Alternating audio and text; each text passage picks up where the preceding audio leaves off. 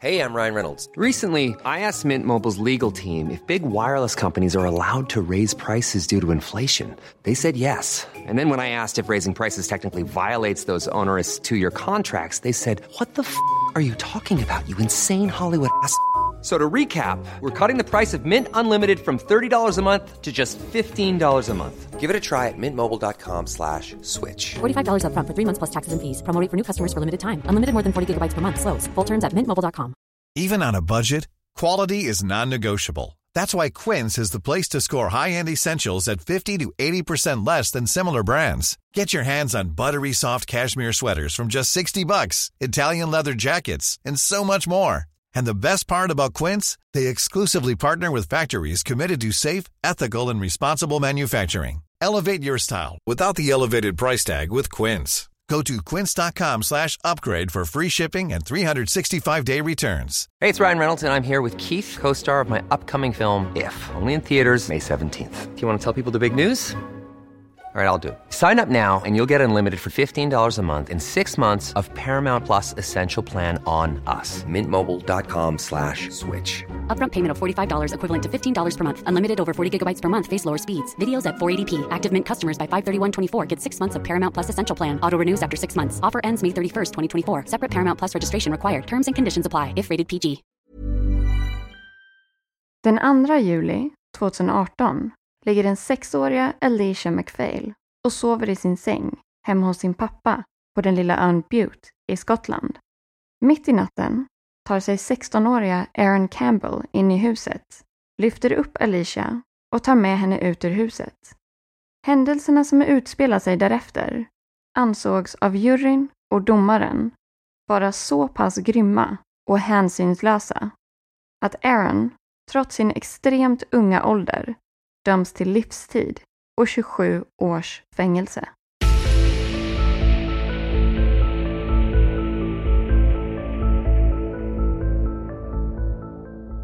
Hello alla ni underbara, fantastiska och härliga lyssnare. Och varmt välkomna ska ni vara till avsnitt nummer 11 av Rysapodden. Mm, och nu är man ju faktiskt väldigt taggad på ett nytt avsnitt. Men det känns i och för sig som att man alltid är det när det väl är dags.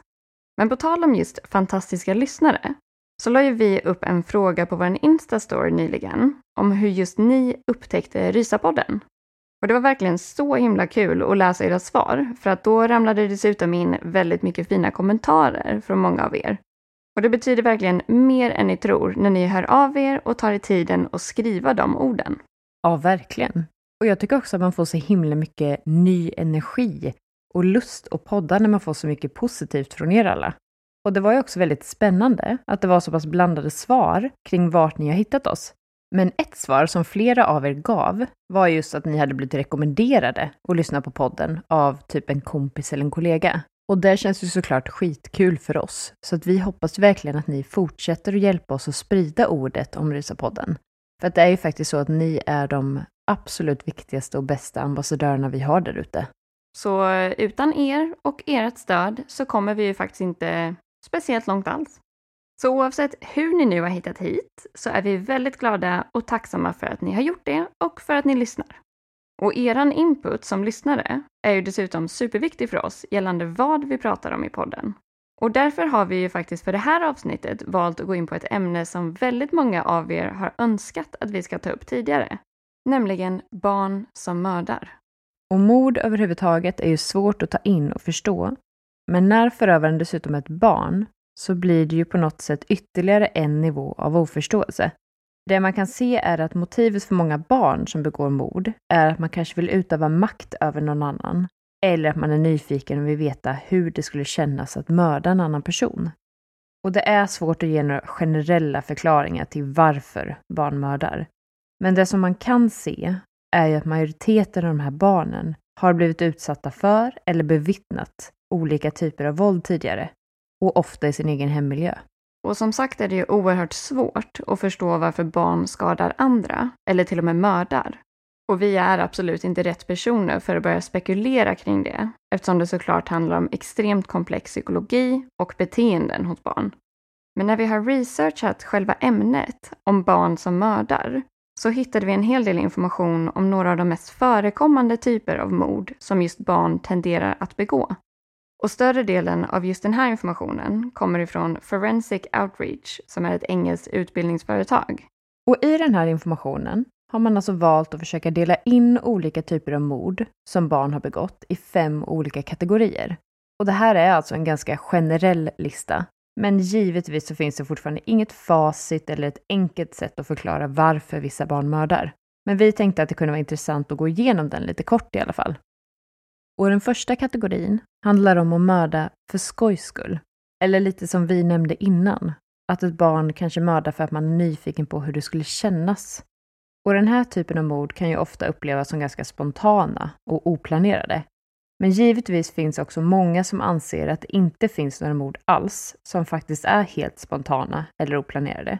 Eftersom det oftast grundar sig i någonting betydligt djupare än att man bara fick lust att mörda vid ett visst tillfälle. Nästa kategori är att barn kan ha motiv att mörda just familjemedlemmar. Och det finns ju en hel del exempel på fall där barn har mördat hela eller delar av sin familj. Och det här kan ju handla om att ett barn mördas som någon form av hämnd efter att ha blivit utsatt för fysisk eller psykisk misshandel inom familjen. Eller att de blir uppmanade att döda av en annan nära familjemedlem. Den tredje kategorin som tas upp på den här listan, det är fall där barnet i fråga lider av någon form av psykisk störning eller diagnos. Och det här i sig är ju långt ifrån en självklar anledning till att man mördar. Men det finns flera olika fall där man inte har kunnat förstå eller inse hur allvarlig situationen var i tid. Eller att man till exempel inte tagit ett barns psykiska ohälsa på tillräckligt stort allvar. Och det här har senare fått katastrofala följder. Den fjärde kategorin handlar om skolskjutningar. För att i många fall så är det ju just barn eller tonåringar som utför den här typen av brott. Och motivet är ju i många fall att det baseras på en stark vilja att hämnas för någonting som man har utsatts för i skolan, som exempelvis mobbning eller utfrysning. Sen kommer vi till den sista kategorin och det handlar om att döda i grupp. Och det här skulle exempelvis kunna vara ett gäng, men också till exempel en sekt. För det är ju så att barn och tonåringar ofta är väldigt känsliga för grupptryck och man har en extremt stark vilja att bli accepterad, validerad och att hitta och passa in i ett sammanhang. Och när vi gjorde research om det här så hittade vi också en blogg som är skriven av en författare och psykolog som heter Gail Gross som har beskrivit att barn under 11 år som mördar vanligtvis inte förstår att döden är någonting definitivt. Och när barn sen utvecklas till ungdomar så kan ett mord ske mer utifrån grunder att de känner sig som offer eller att de har mött motgångar som de känner har varit orättvisa. Och det är ju också så att det sker väldigt mycket i en, framförallt som ungdom, vad gäller hormoner och känslomässig instabilitet. Och det finns ju en poäng i det hon skriver tycker jag. För jag kan ju känna igen mig i eh, just det här faktumet att ju äldre jag blivit, desto fegare eller försiktigare har jag blivit. Och det är ju någonstans kopplat till någon form av logiskt resonemang och ett utvecklat konsekvenstänk. Och sen är det ju såklart så att personer är väldigt olika och vissa har oerhört lätt att känna exempelvis empati medan andra har mycket svårare för det. Och sen är det ju också så att vi utifrån vår sociala miljö har fått med oss helt olika typer av verktyg för att kunna hantera olika situationer. Och ett exempel som hon Gail Gross skriver om är det faktumet att om man inte har lärt sig att lösa problem med kommunikation så väljer man kanske istället att agera ut för att få ur sin ilska eller frustration. Och när en person är stressad eller arg så påverkar det hjärnan på så sätt att impulskontrollen minskar. Och vad gäller ungdomar så kan det här, i vissa fall, bli väldigt farligt. För att det är i kombination med det faktum att de är mer omogna och impulsiva från början. Och allt det här kan då leda till väldigt dåligt omdöme och i vissa fall också fruktansvärda handlingar. Och nu pratar vi om både barn och ungdomar. Men vi har valt att kalla det här avsnittet för Barn som mördar. Och i vår tolkning av det här så har vi valt att tänka att man är barn fram till dess att man fyller 18 år. Och även om barn som mördar inte är helt vanligt förekommande så händer det. Det finns ju tyvärr ett flertal kända fall. Vi har ju bland annat mordet på tvååriga James Bulger i Liverpool i England. Ett hemskt mord som begicks av två tioåriga pojkar, John Venables och Robert Thompson. Men vi har valt att fokusera på två andra fall. Ett som ägde rum i Skottland och ett i USA. Ett som skedde för tio år sedan och ett som skedde ganska nyligen. Och det här är ju ett sånt ämne där vi känner att vi verkligen måste varna känsliga lyssnare. För som namnet på själva avsnittet avslöjar så är det ju barn som mördar och i just de här fallen så är det också barn som är offer. Och vi kommer även att ta upp självskadebeteende och våldtäkt mot barn. Och även om vi har valt att absolut inte gå in på några detaljer så är det ändå viktigt att vi nämner det redan nu för de som känner att de inte vill lyssna på sånt. Ja, de här fallen är tunga att lyssna på och det behöver man stålsätta sig inför. Men jag tänker att vi gör som så att vi börjar direkt och fortsätter där introt avslutade. Med ditt fall, Annie. Yes, och eh, mitt fall handlar ju om bortförandet, våldtäkten och mordet på Alicia McPhail. Och som ni fått höra i intro till det här avsnittet så var det ju en 16-årig pojke vid namn Aaron Campbell som låg bakom det här oerhört brutala mordet. Och det här inträffade ju faktiskt så pass sent som förra året, alltså 2018. Och det här fallet genererade enormt mycket uppmärksamhet i media och framförallt i Storbritannien. Och den ansvariga domaren för det här fallet uppgav att han inte kunde minnas ett enda fall under senare år som framkallat så pass starka känslor av obehag och avsky som just det här mordet gjorde.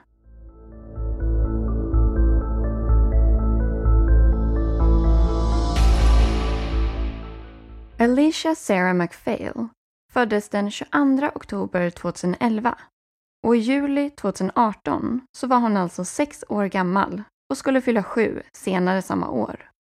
Hon bodde i staden Airdrie som ligger österut från Glasgow som är den största staden i Skottland.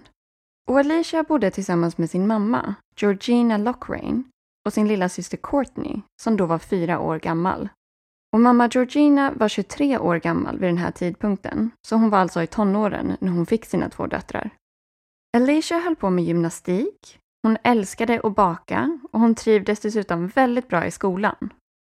Hon ansågs redan vid sin unga ålder vara en väldigt lovande student och hennes lärare beskrev henne som en härlig och smittsamt glad liten tjej.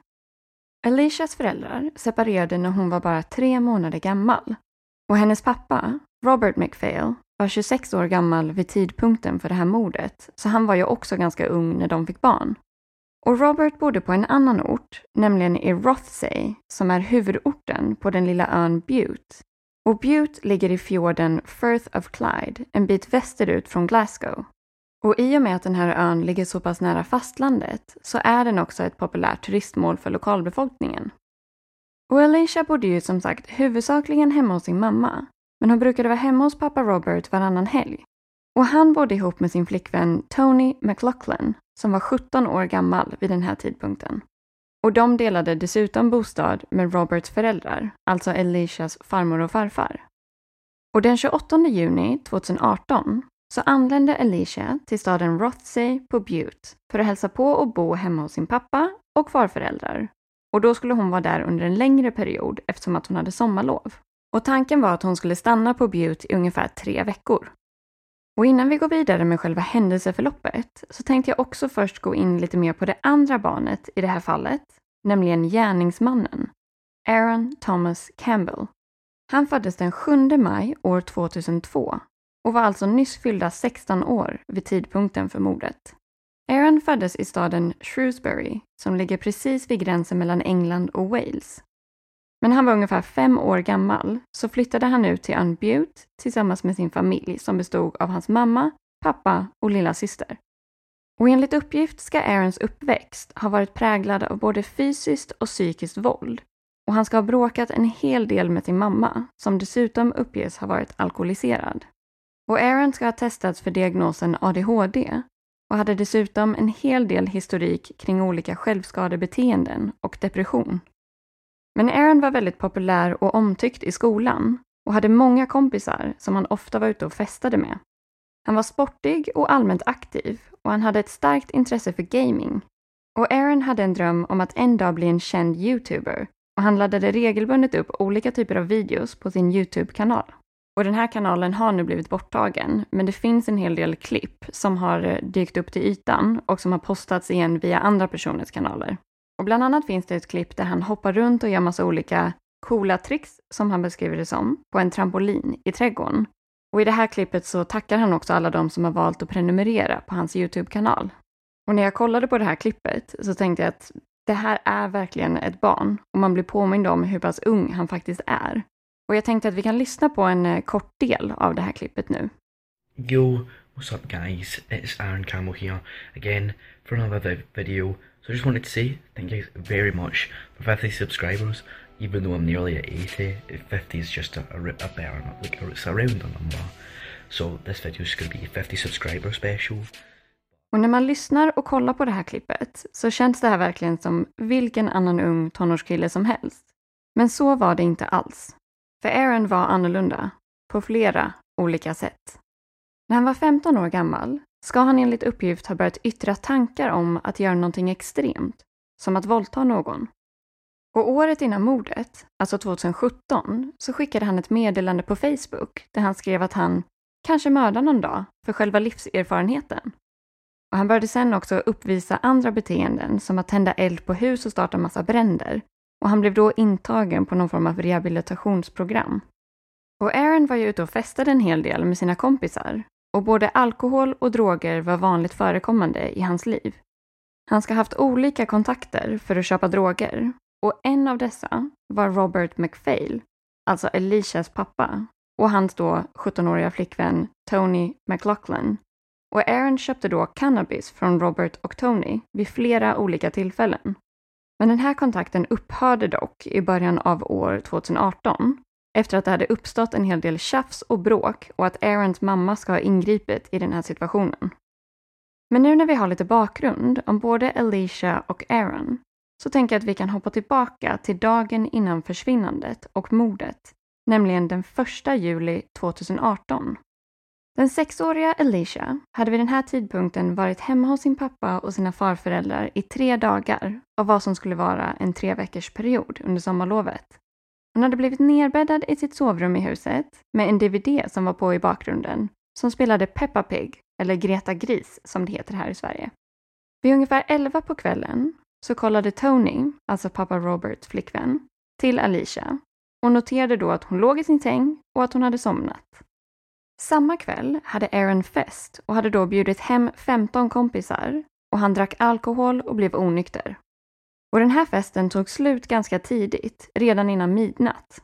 Men vid ungefär halv ett på morgonen, alltså nu den 2 juli, så återvände en av Aarons kompisar till huset och ska då ha hittat honom i sängen och uppgett att han verkade vara i ett nästintill suicidalt tillstånd. Och Aaron själv ska ha sagt att han var väldigt upprörd eftersom att han hade bråkat med sin mamma större delen av den här kvällen. Och den här kompisen som hade kommit tillbaka efter att festen tagit slut kände vid det här tillfället en väldigt stark oro för Aaron och erbjöd sig därför att sova kvar hemma hos honom. Men Aaron ska då ha tackat nej och sagt att han skulle get stoned, alltså att han skulle bli hög på droger. Efter det här så hörde han av sig till flera olika personer och frågade om de hade möjlighet att sälja cannabis till honom. Och en av de här personerna var då Alicias pappa, Robert, och hans flickvän Tony. Och enligt Aarons samtalshistorik så ska han ha ringt till Tony vid 01.47 och 01.48 den här natten, men fick då inget svar. När han inte fick någon respons från sina kontakter så bestämde han sig istället för att han skulle ge sig ut och stjäla cannabis hemma hos familjen McPhail eftersom att Robert och Tony hade sålt till honom tidigare och han förmodligen då antog att det skulle finnas droger hemma hos dem. Och Aaron lämnade då hemmet vid 01.54 och tog med sig en kökskniv hemifrån och det här ska då enligt honom själv ha varit för att kunna försvara sig om det skulle behövas. Och familjen McPhail bodde väldigt nära och det var ungefär fem minuters gångavstånd mellan Aarons och deras hus. Och i den här lilla staden, på ön Butte, så var det väldigt vanligt och normalt att lämna dörrar till hus och bilar olåsta. Och det här ansågs vara ett extremt lugnt och tryggt område där brott, och speciellt sådana här typer av brott, var näst intill otänkbart. Och därför var ju också ytterdörren till familjen McPhails hus olåst. Och det gjorde det såklart väldigt enkelt och smidigt för Aaron att kunna ta sig in obemärkt mitt i natten. Och närmast ytterdörren i det här huset så låg Alicias sovrum. Han råkade då av en slump få syn på henne när hon låg där sovandes i sin säng. Och det här ska då ha skapat ett gyllene tillfälle för Aaron, som egentligen inte alls hade tagit sig in i huset för något annat än att försöka stjäla cannabis. Men Aaron har senare uttalat sig om just det här specifika ögonblicket. Och han sa då att det enda jag kunde tänka på när jag såg henne var att döda henne.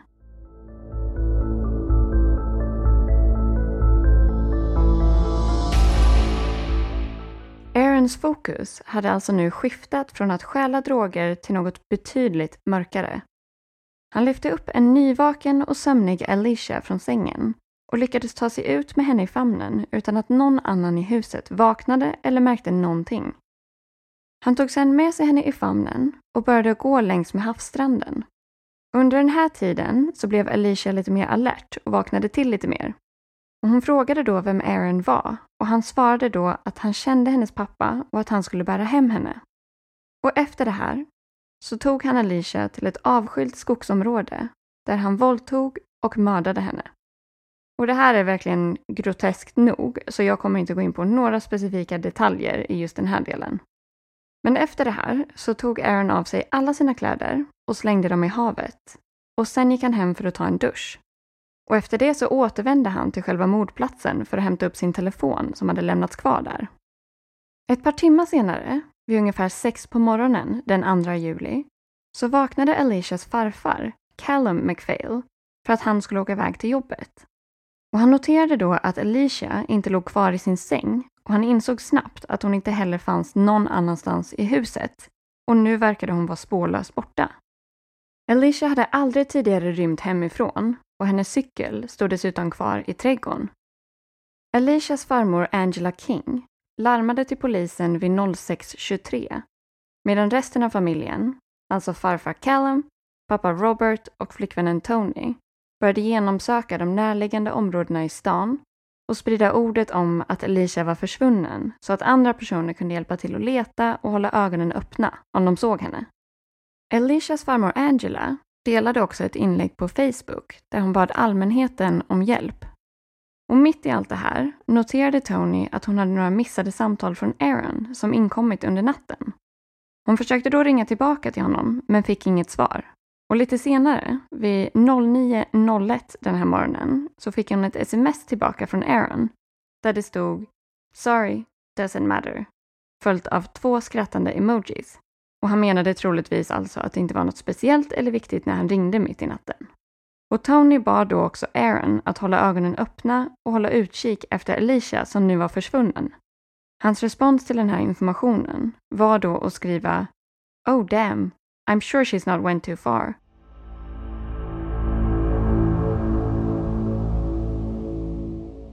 Den nationella polisstyrkan, Police Scotland, påbörjade en sökning med helikopter för att försöka lokalisera den spårlöst försvunna Alicia. En volontärarbetare för Kustbevakningen påbörjade också en annan sökning längs med strandlinjen redan vid 06.55 den här morgonen. Och han upptäckte då en kökskniv i närheten av familjen McPhails hem.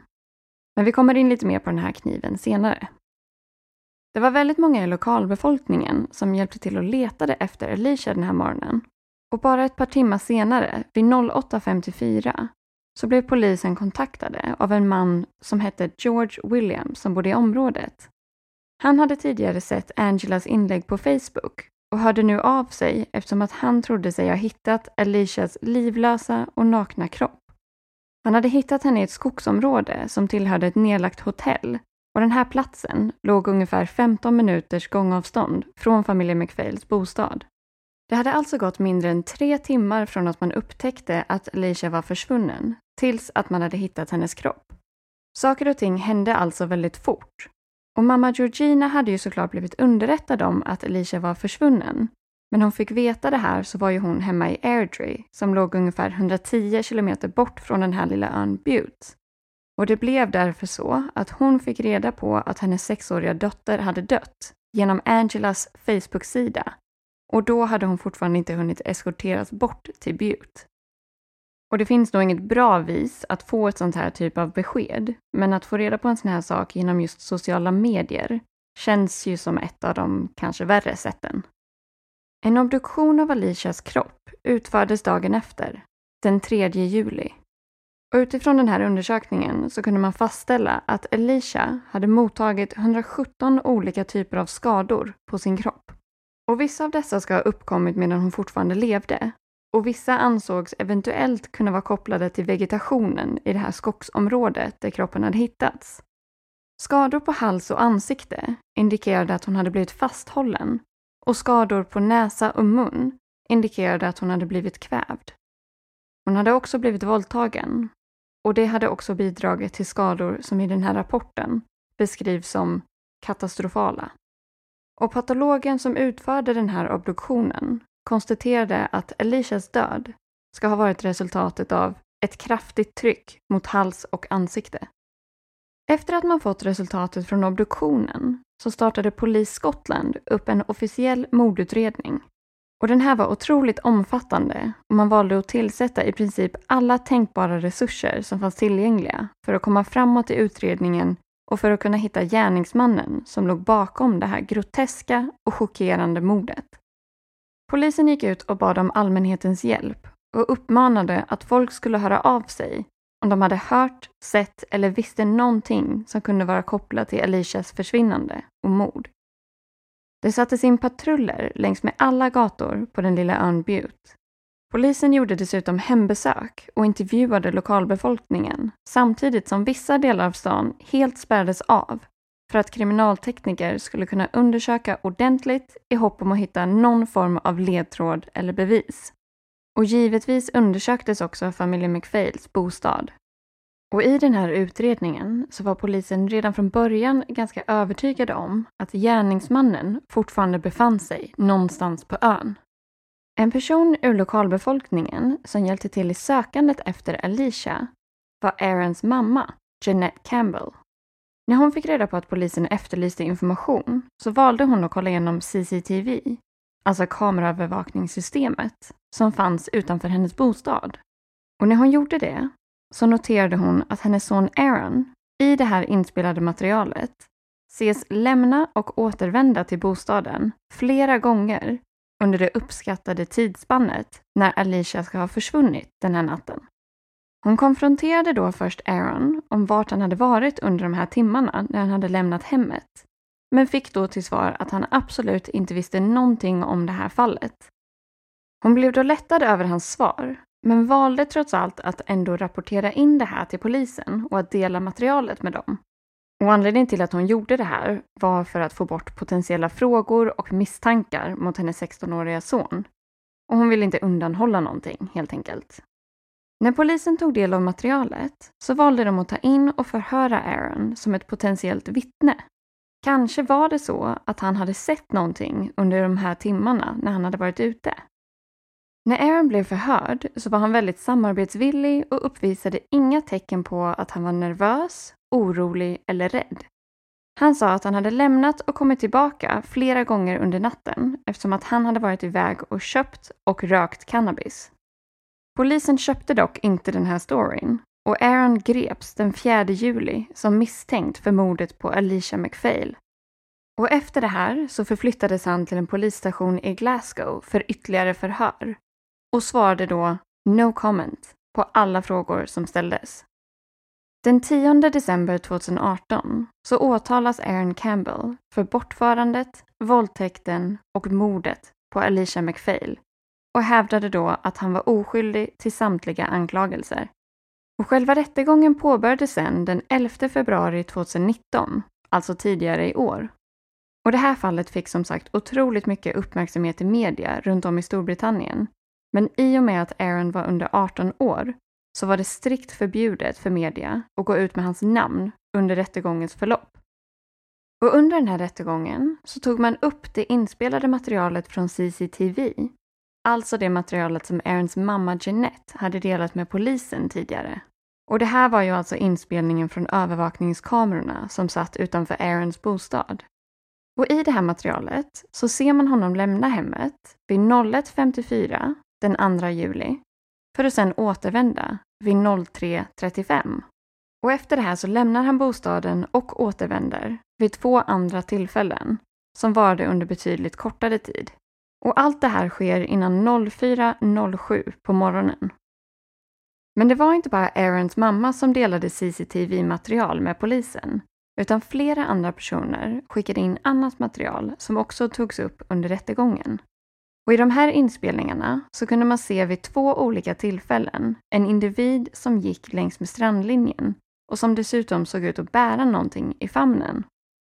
Och de här två inspelningarna var från klockan 02.25 och 02.26. Och patologen som utförde obduktionen på Alicia vittnade också om att hennes fötter var rena och utan skador, vilket indikerar att hon faktiskt hade blivit buren. Och tidigare nämnde jag ju också att man hade hittat en kökskniv som låg i närheten av familjen McPhails hem. Och den här kniven togs upp som bevismaterial och Jeanette Campbell vittnade då om att den kom från hennes kök. Man hade dessutom hittat en hel del klädesplagg nere vid stranden som bestod av ett par träningsbyxor, ett par boxershorts, en fleecejacka och en t-shirt. Och under rättegången så bekräftade då Jeanette att samtliga av de här plaggen tillhörde hennes son Aaron. Utöver detta så hade man hittat fibrer från just de här träningsbyxorna på Alicias pyjamas som hade avlägsnat från henne och slängts åt sidan. En kriminaltekniker vittnade dessutom om att DNA som fanns på de här kläderna som hade hittats på stranden också matchade Aarons DNA. Och man hade dessutom hittat DNA på Alicias hals. Och den här kriminalteknikern vittnade då om att det var ungefär en chans på miljarden att just det där DNA kunde tillhöra någon annan individ än Aaron Campbell. Utöver detta gjordes flera andra matchningar av DNA som hittats i Alicias ansikte, på 14 olika delar av hennes kropp och som sagt också på hennes avlägsnade klädesplagg. Och under rättegången kallade man också in en expert inom just cyberbrott. Och i vittnesmålet från den här experten framkom det att Aaron den 3 juli 2018 hade använt sin telefon för att googla “Hur hittar polisen DNA?” Och att han sen hade besökt en hemsida som handlade om att samla in DNA-bevis. Man inkluderade också ett vittnesmål från en 16-årig tjej som uppgav att Aaron ska ha filmat sig själv i en Snapchat-video där han sa “Found the guy who had done it”, alltså att han hade hittat den som gjort det. Och den här videon skickades till 25 olika personer och det var endast ett par timmar efter att man hade hittat Elishas döda kropp.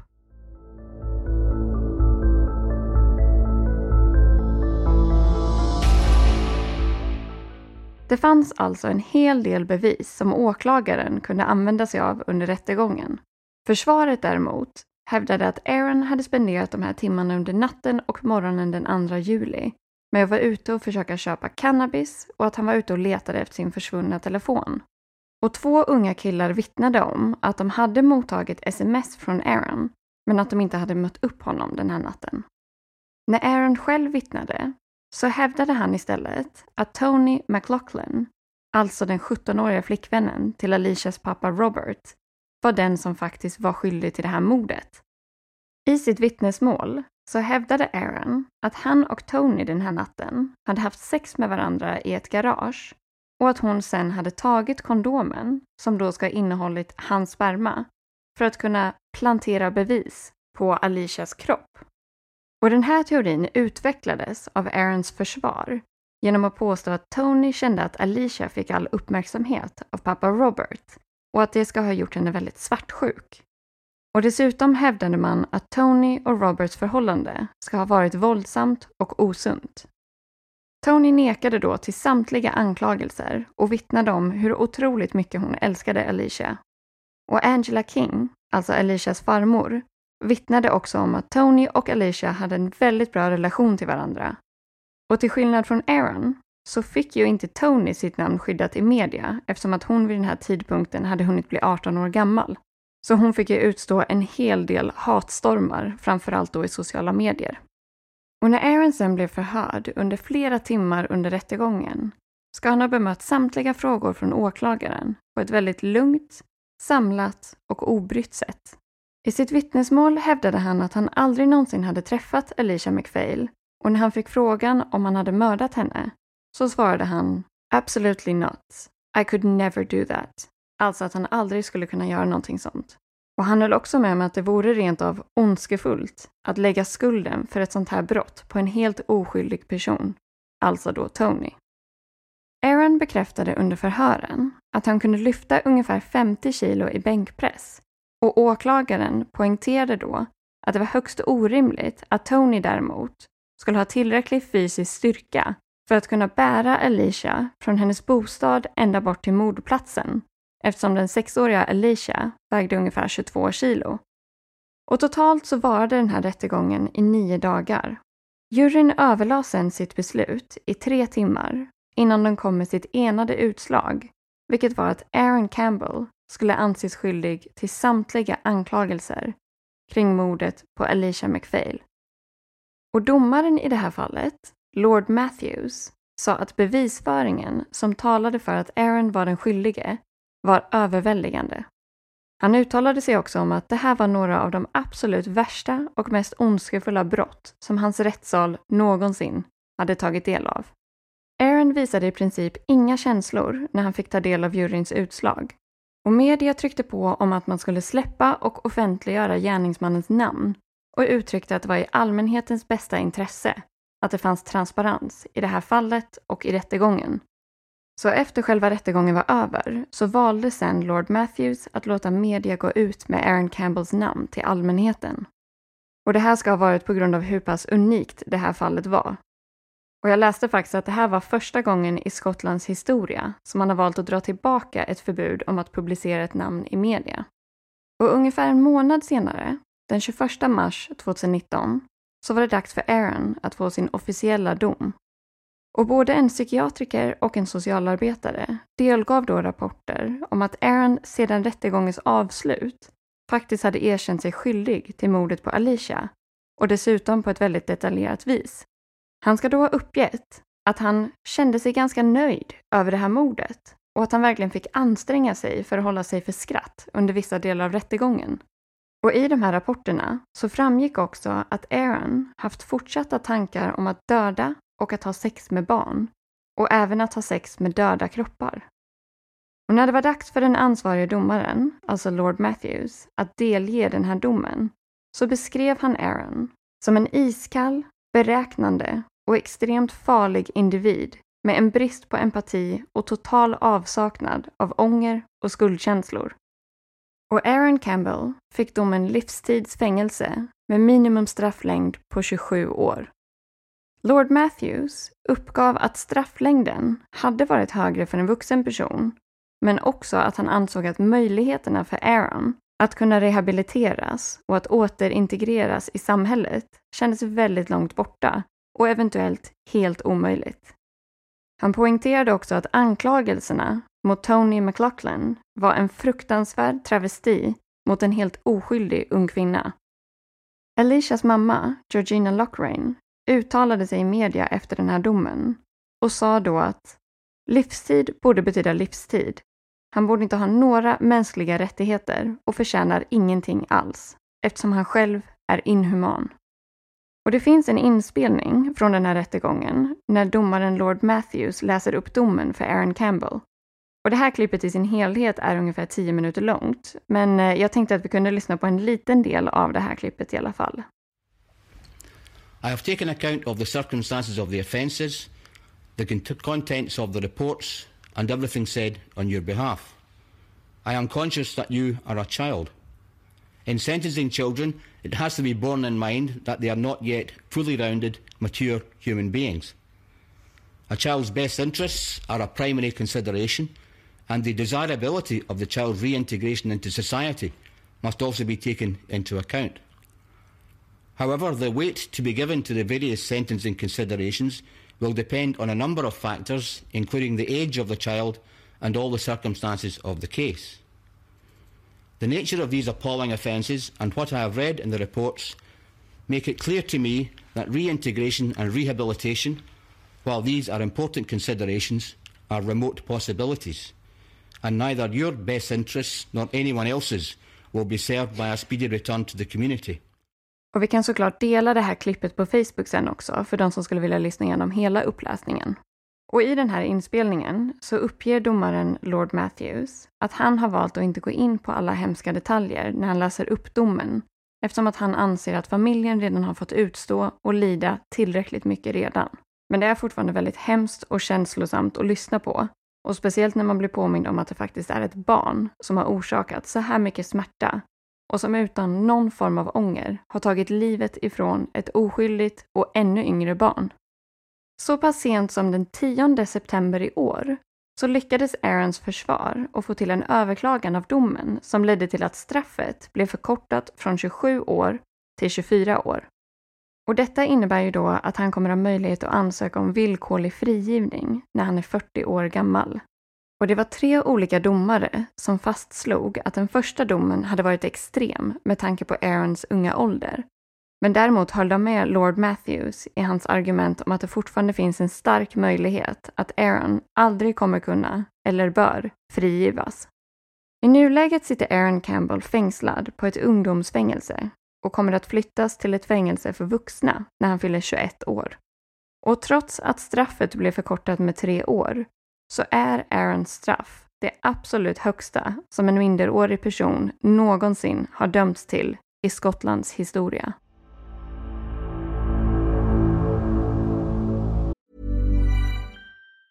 There's never been a faster or easier way to start your weight loss journey than with PlushCare.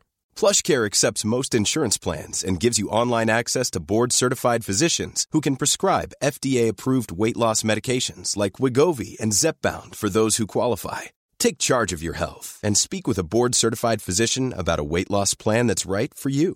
Get started today at plushcare.com slash weight loss. That's plushcare.com slash weight loss. plushcare.com slash weight loss. If you thought the only way to get a more defined jawline with natural-looking results was through surgery, think again. Juvederm Volux XC is a non-surgical injectable gel filler that improves moderate to severe loss of jawline definition and can help you achieve natural-looking results with little downtime. Even better, this improved definition lasts up to one year with optimal treatment. No maintenance required. Improve jawline definition for a smooth, sculpted look with Juvederm Volux XC. For important safety information and to find a licensed specialist, visit juvederm.com. That's J U V E D E R M.com. Not for people with severe allergic reactions, allergies to lidocaine, or the proteins used in Juvederm. Common side effects include injection site redness, swelling, pain, tenderness, firmness, lumps, bumps, bruising, discoloration, or itching. There's a risk of unintentional injection into a blood vessel, which can cause vision abnormalities, blindness, stroke, temporary scabs, or scarring. Talk to a licensed specialist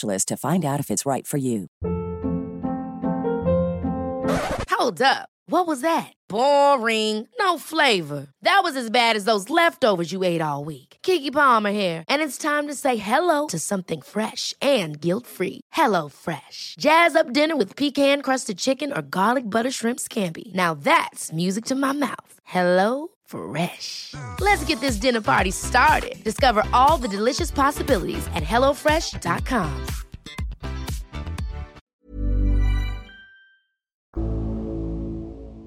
Jag är väldigt glad att du inte gick in på några detaljer om det här måste jag säga.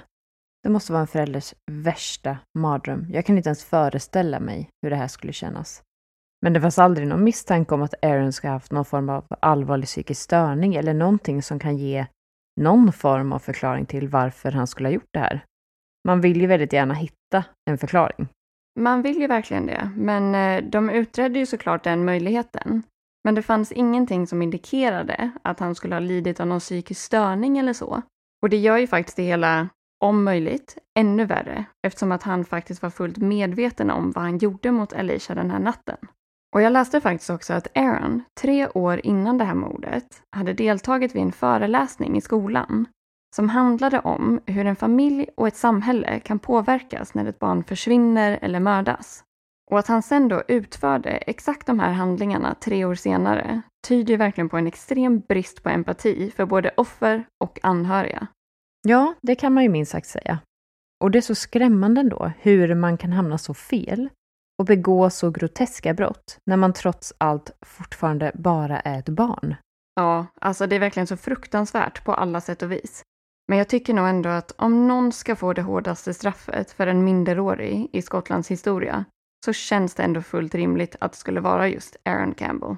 Ja, det håller jag med om faktiskt.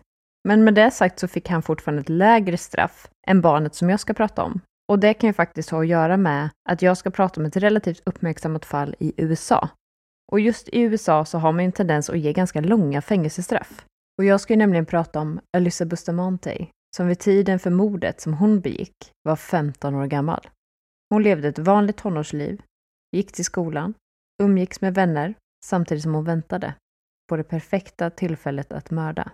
Och den 21 oktober 2009 så kom den dagen som hon hade väntat på.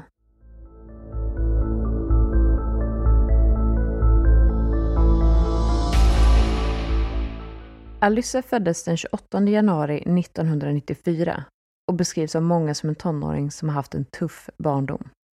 Hennes föräldrar var Caesar och Michelle Bustamante och de var båda två väldigt unga när Alyssa föddes. Båda hade dessutom problem med missbruk och hennes pappa spenderade mycket tid i fängelse. Även hennes mamma hade haft problem med lagen, men för mindre brott, som droginnehav, rattfylla och stöld.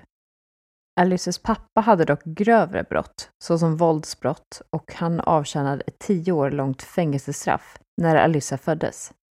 År 1998, när Alyssa var fyra år gammal, så hade hon sett sin mamma överdosera, hon hade sett sina föräldrar påverkade och socialen valde att ingripa.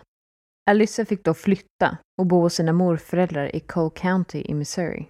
Senare fick även hennes två yngre halvbröder och hennes halvsyster flytta dit. Alyssa bor sedan hos sina morföräldrar som försöker ge henne en stabil uppväxt. Och utåt sett så verkar det som att det går ganska bra för Alyssa. Hon har bra betyg i skolan och många beskriver henne som en trevlig tjej. Vid 13 års ålder så försöker dock Alyssa att ta sitt liv med hjälp av tabletter och hon hittas i badrummet och klarar sig. Efter det här så tycker hennes morföräldrar att hon behöver professionell hjälp, vilket hon också får. Hon får antidepressiva mediciner utskrivna och hon pratar med flera olika terapeuter. Det finns alltså en annan sida av Alyssa. En annan sida som inte är lika trevlig. En sida som älskar morbida saker och som börjar skära sig till den grad att hon hade över 300 skärsår på kroppen. Hon hade också brännmärken och bitmärken på sin kropp. Och allt det här hade hon gjort mot sig själv. Hon diagnostiseras med depression och visar tecken på antisociala beteenden. Hon skadar sig själv och hon fantiserar om att skada andra. Hon började även spendera väldigt mycket tid på sociala medier som Twitter och Youtube. Där beskriver hon bland annat att hennes intressen är att skära sig själv och att döda personer. På Alices Youtube-kanal så finns det också videos som polisen beskriver som oroande. Och ett exempel på det här är en video där hon uppmanar sin lillebror att röra vid ett elstängsel efter att hon själv har gjort det. Och det här med kommentaren “Det här det blir bra. Det här min bror blir skadad”. Alyssa döljer inte heller sina mörka tankar utan hon pratar med sina kompisar och frågar dem om de har funderat över hur det skulle vara att döda en annan människa.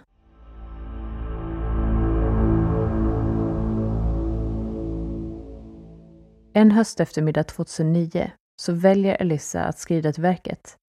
Hon går ut i skogen bakom sitt hus och börjar gräva en grav. Nu behöver hon bara sitt offer. Hon ser sin chans i nioåriga Elizabeth Alton. Elizabeth bor bara några hus bort från Elissa och brukar leka med hennes halvsyster Emma. Hon var en söt ung flicka som gjorde bra ifrån sig i skolan. Hon var omtyckt i skolan och av kompisar. Den 21 oktober 2009 så var Elisabeth hemma och höll på att öva inför en pjäs i skolan och sjöng sånger. Emma, Alices halvsyster, knackade då på hos familjen Alton och bad om att få leka med Elizabeth. Elizabeths mamma, Patty, sa först nej till det här. Det började bli sent och familjen skulle strax äta. Men flickorna tjatade och bad och till slut så gav Patty med sig och sa att Elizabeth fick gå ut och leka en timme, men var tvungen att vara hemma klockan sex det här är ju i oktober och det började mörkna redan på eftermiddagen. Och Patty visste att det skulle vara mörkt redan klockan halv sju. Elizabeth brukade alltid hålla sina tider och hon var dessutom väldigt mörkrädd. Så Patty hade inte en tanke på att Elizabeth inte skulle hålla sina tider just den här dagen. Men när klockan passerat sex så började Patty bli orolig och ringde då till familjen Bustamante som säger att Elizabeth inte var där. Patty får panik vid det här laget och hon kontaktar polisen som tar det här på stort allvar och genast börjar söka efter Elizabeth. Det de inte vet är att redan innan polisen kontaktas så har Elizabeth blivit mördad. Många var involverade i sökandet efter Elizabeth och för att ge en liten bild så kan man säga att det var cirka 300 frivilliga som hjälpte till och hela den här stadens invånare bestod av 1100. Så en dryg fjärdedel av hela staden var med och hjälpte till. Man genomsöker hela närområdet. Man söker upp kända pedofiler i området som får ange vart de befann sig vid tiden för Elizabeths försvinnande. Man sätter upp vägkontroller och man stoppar bilar. Trots allt det här så närmar sig natten och man har fortfarande inte hittat Elizabeth. Patty vet att Elizabeth hade med sig sin mobil när hon gick och hon ringer den konstant. Man lyckas då pinga telefonen, vilket gör att de kan se vilken telefonmast som är närmast där telefonen befinner sig. Platsen som visas är den täta, mörka skogen bakom deras hus. En plats Elizabeth aldrig skulle ha gått till själv. Polisen väljer att ha ett barnsamtal med sexåriga Emma, som lekte med Elizabeth under eftermiddagen. Hon berättar i ett första samtal att hon och Elizabeth lekte och att Elizabeth sen började gå hemåt. Och det var sista gången Emma såg henne. När Elizabeth har varit borta i 24 timmar så väljer man att återigen prata med Emma. Hon berättar då lite mer än vid första samtalet. Hon nämner att hon, när de lekte, fastnade i en rosenbuske och då ropade på sin stora syster Elissa att komma ut och hjälpa henne loss. Polisen tar då ett samtal med Elissa som verkar lugn och hjälpsam i samtalet. De väljer också att stämma av vart samtliga barn i närområdet befann sig vid tiden för Elizabeths försvinnande. Och samtliga barn kan svara för vart de har varit, förutom Elissa. Man fortsätter att söka igenom området där telefonen har pingat och några frivilliga hittar vad de tyckte verkade vara en grav i skogen i närheten av Elissas hem. Polisen som då höll på att genomföra ytterligare ett samtal med Elissa valde då att ta med henne ut till platsen. Elissa medger då att det var hon som hade grävt hålet och att hon gjorde det för att hon gillade att gräva hål och begrava döda djur när hon hittade några. Man valde att gräva upp det här hålet som delvis var täckt, men där hittade man ingenting. Man väljer sen att söka igenom Bustamantis hem eftersom det ändå är där Elizabeth setts senast. Man söker bland annat igenom Elissas rum och när man går in i rummet så möts man av Alices mörker. Väggarna är fyllda av skrifter. Vissa är skrivna med penna och vissa är skrivna i blod. Det finns bland annat en dikt om att skära sig. Det står också Jag skär för att se blod, för att jag gillar det. En polis hittar sedan Alices dagbok. Det var inte en trevlig läsning. Det stod bland annat att hon ville bränna ner huset med personerna kvar i det. I dagboken så fanns det också en anteckning från 21 oktober, alltså dagen när Elizabeth försvann. Men just den här anteckningen är överstruken med ett blått bläck. Det enda som gick att utläsa var Nu måste jag gå till kyrkan. LOL. Och LOL är alltså en förkortning för Laughing Out Loud. Polisen väljer att ta med sig dagboken och två dagar efter Elizabeths försvinnande så tas Elissa in på förhör. I samband med det här så är det en av poliserna som tar med sig dagboken och lyckas genom att lysa med en stark lampa bakom pappersbladet så tyder han ett fåtal ord av den här överstrukna texten. De ord som han lyckas tyda är slit och throat, vilket alltså betyder skurit och halsen.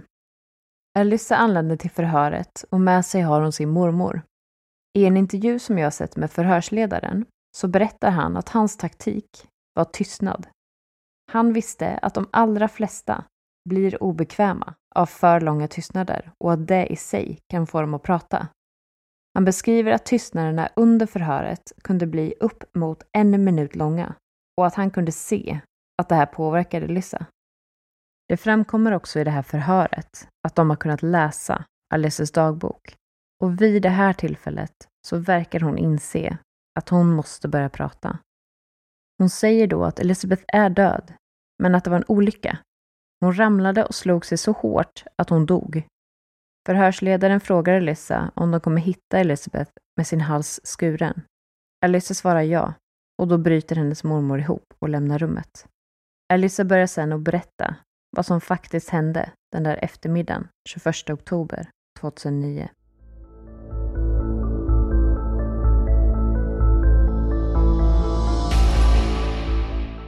Hon berättar att hon lockade med sig Elizabeth ut i skogen genom att säga till henne att hon hade en överraskning. Elizabeth litade på Alyssa. Det var ju hennes kompis stora syster och de hade ju lekt tillsammans flera gånger.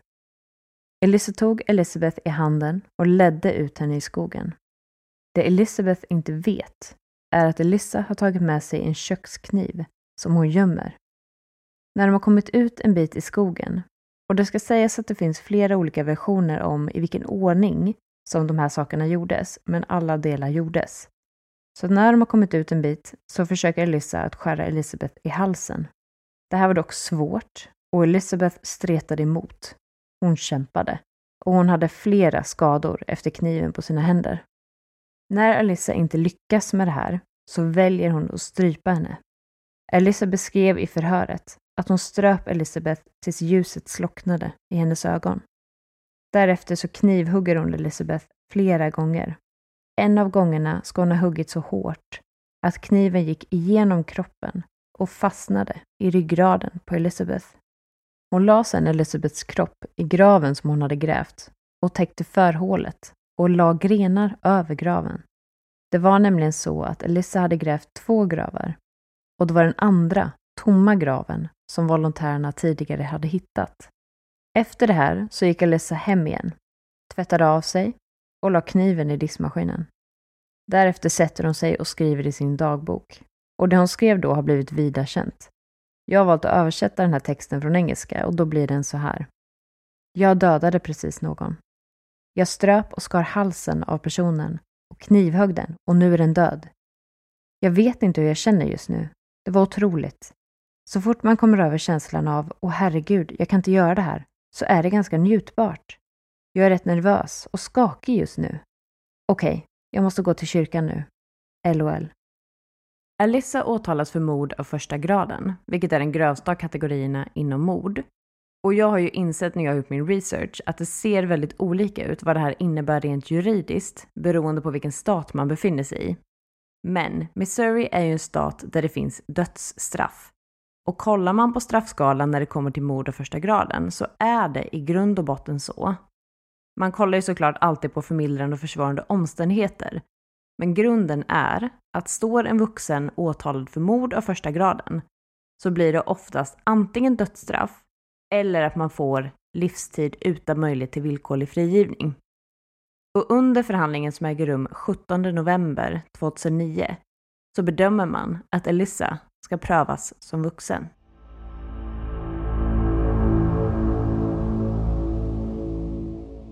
Alyssa nekar, trots sitt erkännande, till mordet och åklagaren yrkar därför på livstid utan möjlighet till frigivning. Under tiden i häktet så mår Alyssa väldigt psykiskt dåligt och hon har suicidbevakning och har försökt att skada sig själv vid flera tillfällen. Rättegången skulle initialt ha varit under 2011, men den sköts upp till början av 2012. Men bara veckor innan det så väljer Alyssa till slut att acceptera en överenskommelse med åklagaren och erkänner sig därför skyldig till mord i andra graden och beväpnad kriminell handling. Anledningen till att hon fick den här överenskommelsen var på grund av att försvaret hade krävt att Alyssas tidigare erkännande inte skulle vara giltigt. Och det här var utifrån att de ansåg att utifrån hennes ålder så borde inte förhöret ha skett på det sätt som det gjorde. Domaren godtar det här och erkännandet tas tillbaka. Och det här är vad som leder till att åklagaren erbjuder Elissa en uppgörelse. När dagen för förhandlingen börjar 2012, där Elissas straff ska beslutas, så försöker försvaret att hitta förklaringar till Elissas grova handlingar, såsom att hon åt antidepressiv medicin och att hennes dos ska två veckor innan mordet ha höjts. De gick också in på hennes uppväxt, som har kantats av både missbruk och psykisk ohälsa, och frånvarande föräldrar. De beskrev att Alyssa led av depression och att hon dessutom uppvisade vissa drag av borderline, som då kan ta sig uttryck med en känsla av tomhet, humörsvängningar och en svag impulskontroll. Alyssa väljer under förhandlingen att vända sig till familjen Alton och be om ursäkt och säga att hon skulle inte ha gjort samma sak igen. Och kunde hon byta plats med Elizabeth så skulle hon. Elizabeths familj trodde dock inte ett dugg på det här utan såg det som något som hon blev uppmanad att göra av sina advokater. Elisa döms till slut till livstid med möjlighet till frigivning och hon kan bli frigiven först efter dryga 35 år. År 2014 så hade Elisa skaffat sig en ny advokat och försökte då få sitt fall omprövat. Och det här gjorde hon med motiveringen att när hon erkände sig skyldig så förstod hon inte hur rådande lagar såg ut. Och i det här fallet så syftade man då på lagen om att döma minderåriga som vuxna. Hon menar då att hon eventuellt, med den kunskap hon har idag, kanske skulle ha valt att lägga sitt öde i händerna på en jury istället för att erkänna sig skyldig.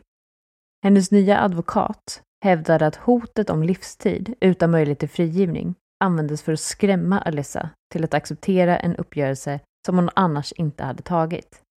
Det hävdades också att hennes försvar vid tidpunkten för det här hade varit ineffektiv. Man drar då också upp andra fall som har skett månader efter att Elisa dömdes, där USAs högsta domstol har resonerat som så att livstid utan möjlighet till frigivning, vilket är vad man får vid mord i första graden, som vuxen, är inkonstitutionellt när det kommer till minderåriga och att man inte kan ha obligatoriska livstidsstraff utan frigivning för minderåriga utan att det ska prövas. Alyssa tillfrågas under förhandlingen om hon pratade med sina advokater om de juridiska aspekterna och hon svarade ja, men jag förstod dem inte. Hennes dåvarande försvarare vittnade om att Alyssa redan efter mindre än en timme efter att de hade fått erbjudandet valde att tacka ja. Alyssa sa då att hon hade känt sig pressad till att erkänna och att hon bara hade velat ha det överstökat. Hon sa att jag kunde inte riktigt förstå. Det var bara hopplöst. Hon uppger också att hon under den här tiden medicinerade för depression och ångest. Domaren väljer att neka Alyssa möjlighet till en ny rättegång och beskrev att hennes begäran var utan grunder och att hennes tidigare försvar hade varit tillräckligt.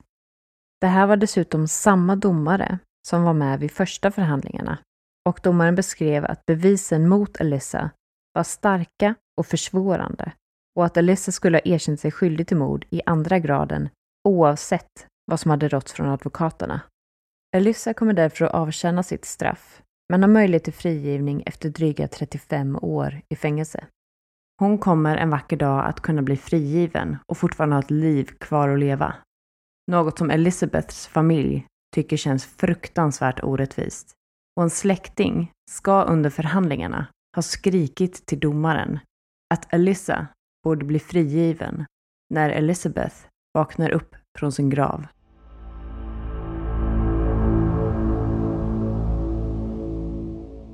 Ja, som väntat var ju det där fallet också fruktansvärt hemskt. Och jag hade hört talas om Elisa Bustamante innan, men det var ju väldigt intressant att få ta del av hela historien.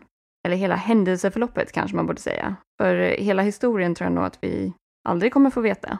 För det måste ju såklart ha funnits en hel del olika känslor och tankar som har legat till grund för den här typen av beteende hos henne. Ja, men verkligen. Och det finns ju faktiskt en hel del personer som anser att Alyssa inte borde sitta fängslad eller ens hållas ansvarig för det här mordet. Och det baserar sig ju främst i att hon var så pass ung och på grund av hennes traumatiska barndom. Vissa anser ju också att många saker pekar på att hon faktiskt ville bli upptäckt av polisen. För att hon rent ut sagt skrek efter den uppmärksamheten. Ja, alltså hon mådde ju verkligen inte bra i alla fall.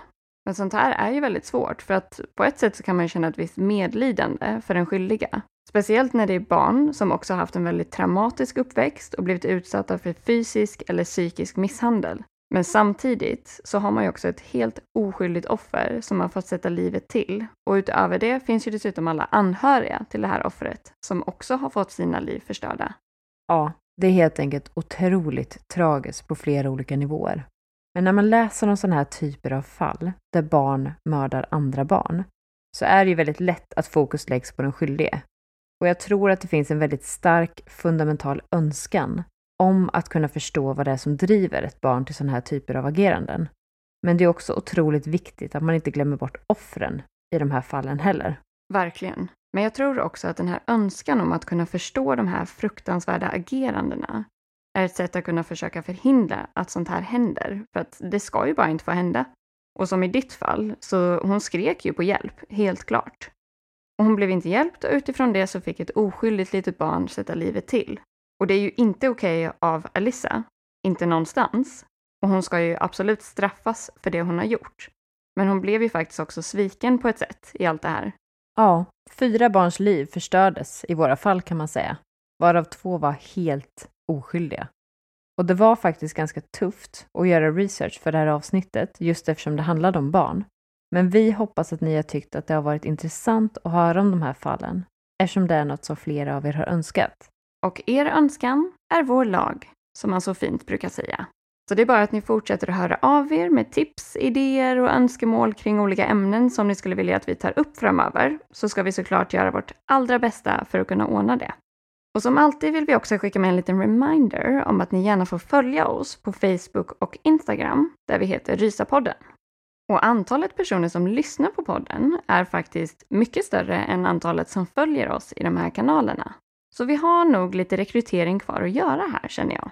Ja, och det är ju dessutom via Facebook och Instagram som de flesta av er tar kontakt med oss, vilket vi tycker är så himla kul. Ja, det gör vi verkligen. Och nu är det ju faktiskt dags att runda av avsnitt nummer 11. Och som alltid så vill vi säga ett stort, stort tack för att just du har valt att lyssna på Risa-podden.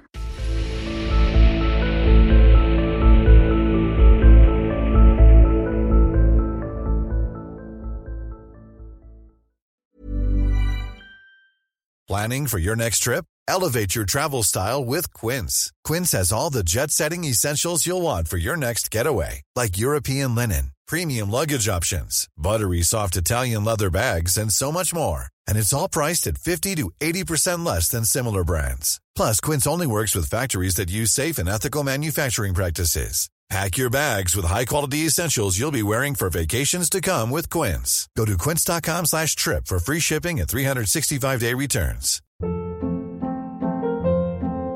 Hold up. What was that? Boring. No flavor. That was as bad as those leftovers you ate all week. Kiki Palmer here, and it's time to say hello to something fresh and guilt-free. Hello Fresh. Jazz up dinner with pecan-crusted chicken or garlic butter shrimp scampi. Now that's music to my mouth. Hello Fresh. Let's get this dinner party started. Discover all the delicious possibilities at hellofresh.com.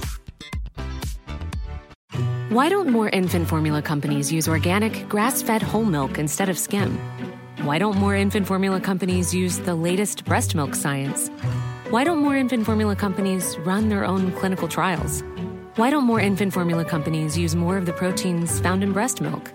Why don't more infant formula companies have their own factories instead of outsourcing their manufacturing? We wondered the same thing. So we made ByHeart, a better formula for formula. Learn more at byheart.com.